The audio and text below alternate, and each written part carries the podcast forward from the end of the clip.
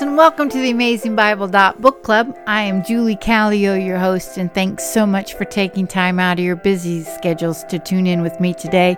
If by chance you want to contact me, you can do that at theab.bc.pc at gmail.com. Today we are starting book three of the Psalms, which includes Psalms 73 through 89. But for this lesson, we are taking a look at the first four 73 through 76. There are quite a few differences with Book 3. For one thing, Books 1 and 2 are mainly written by King David, but Book 3 only has one psalm by David, and that is Psalm 86. The majority, the first 11, are written by Asaph. Asaph is known as a seer or a prophet, and we see him in 2 Chronicles 29:30, he was also a musician put in charge of the service of songs in the house of the Lord under King David. 1 Chronicles chapter 6 verse 39. Book 3 is a smaller book and it's a darker book overall with more imprecatory and lament psalms. W. Robert Godfrey, in his book Learning to Love the Psalms, has titled Book 3 as the King's Crisis over God's Promises. As Godfrey explains, this book represents a real crisis of faith for the people of God. The crisis is both a personal crisis and it is also a national crisis. In Psalm 74, we will see that the temple is destroyed, so these Psalms are written in the later part of Israel's history. As with the other books, the first psalm of the book, Psalm 73, is a personal or an individual psalm. I labeled it as a lament with a question mark after it. It is a personal crisis of faith. It starts off, Surely God is good to Israel, to those who are pure in heart. Verse 2 But as for me, and then Asaph goes in a downward spiral of how the wicked prosper. Verse 13 says, Surely in vain I have kept my heart pure and washed my hands of innocence. I know I have felt this way before, and I bet you have too. But then in verse 17, something changed in his heart. What was it? In verse 17, until I came into the sanctuary of God. Then I perceived their end. Being in God's holy presence brought a realization that even if in this world we don't see justice, there will be justice someday. The verses that I can't seem to get out of my mind are verses 21 through 24. When my heart was embittered and I was pierced within, then I was senseless and ignorant. I was like a beast before you, before God. Nevertheless, oh my, what a beautiful word. Nevertheless, I am continually with you. You have taken hold of my right hand. With your counsel, you will guide me and afterward receive me to glory. After my postpartum depression, sometimes I felt like I was a beast before God. And yet God was with me, and I cried out to Him. And as this passage says, He took hold of my right hand and He guided me through. In the New Testament, the Apostle Paul says in 1 Corinthians 15, verse 19, if in Christ we have hope in this life only, we are of all people most to be pitied. Even Asaph in the Old Testament realized this. There is something beyond this world. Asaph continues, Whom have I in heaven but you? And besides you, I desire nothing on earth. God is his strength, his portion, his refuge. And Asaph declares, That I may tell of all of your works. Having a glimpse of God, true worship changes things. And even when we almost lose it, the Lord is there, holding our right hand, guiding us through the dark night of our soul. That, my friend, is called grace.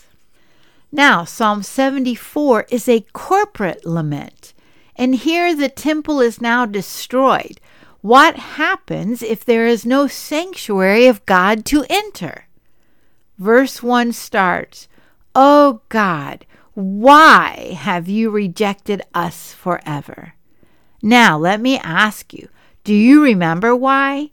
As we read the history of the Old Testament Jews, why did God allow the temple to be destroyed? And do you remember when it happened and by whom?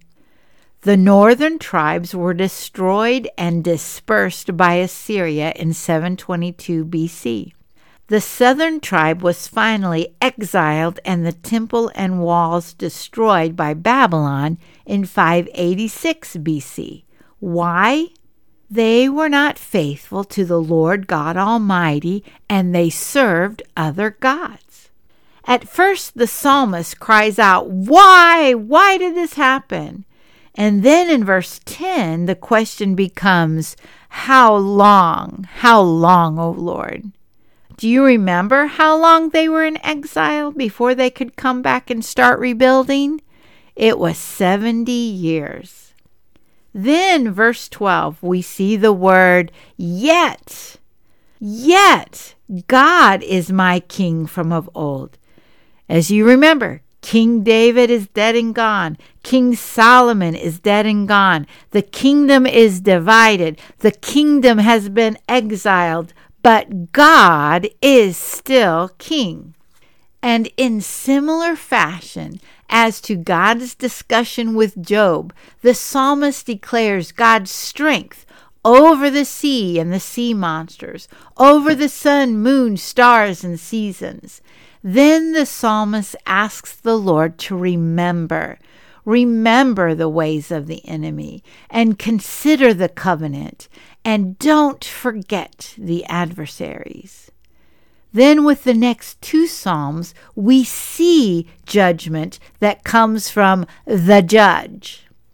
Psalm 75 the psalmist can give thanks. All God's people can give thanks. Why?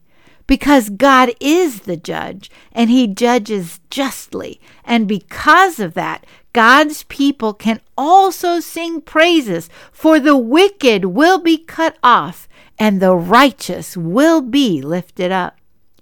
Then Psalm 76 starts, God is known in Judah, and then it ends with, He is feared by the kings of the earth. Why? because of God's judgment.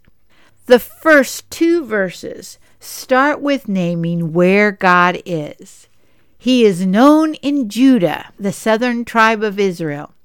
His name is great in Israel, all of the nation, the north and the south together. His tabernacle or his dwelling place is in Salem, this is the name of Jerusalem way back in Genesis chapter 14, verse 18, with King Melchizedek, way back when he blessed Abraham. Melchizedek was a priest of the Most High God. And then God's dwelling place also is in Zion. This name is found in 2 Samuel 5 7, which is a specific mount, Mount Zion, the city of David also known as Jerusalem. This God saved the humble of the earth, verse 9. And since God fought for his people, the psalmist ends with a declaration that since God is just, make vows to him and keep them. Bring gifts to the one who is to be feared, and even the kings of the earth fear him. In these Psalms, we see that the earth and the temple is shakable. In the New Testament, Jesus declares that the second temple will also be destroyed. That's found in Mark chapter 13. For those who know history, in 70 AD, the Romans destroyed the temple in Jerusalem. The writer of the New Testament book of Hebrews also prepares the way by saying in Hebrews chapter 12, verses 25 through 28, that Jerusalem and the temple are shakable, but thankfully we are receiving a kingdom that cannot be shaken. Therefore, let us offer up to God acceptable worship with reverence and awe, in other words, with fear for our God is a consuming fire. He is the just judge. Then in the book of Revelation, chapter 14, verse 1, we see Mount Zion. And then Revelation 21, we see the New Jerusalem coming from heaven. This will never be shaken. Ladies, for those who believe in the God of heaven through his Son, Jesus Christ, we can have hope even in desperate times, even in times of crisis, because he's holding our right hand.